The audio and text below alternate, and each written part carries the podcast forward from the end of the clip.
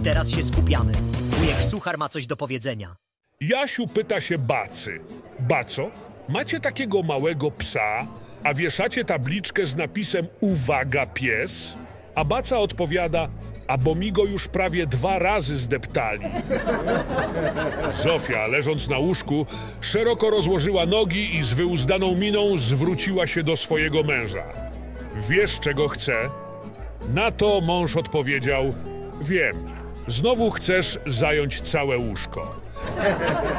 No więc jest ten pedofil, który trafia do więzienia i nadchodzi czas jego pierwszego prysznica.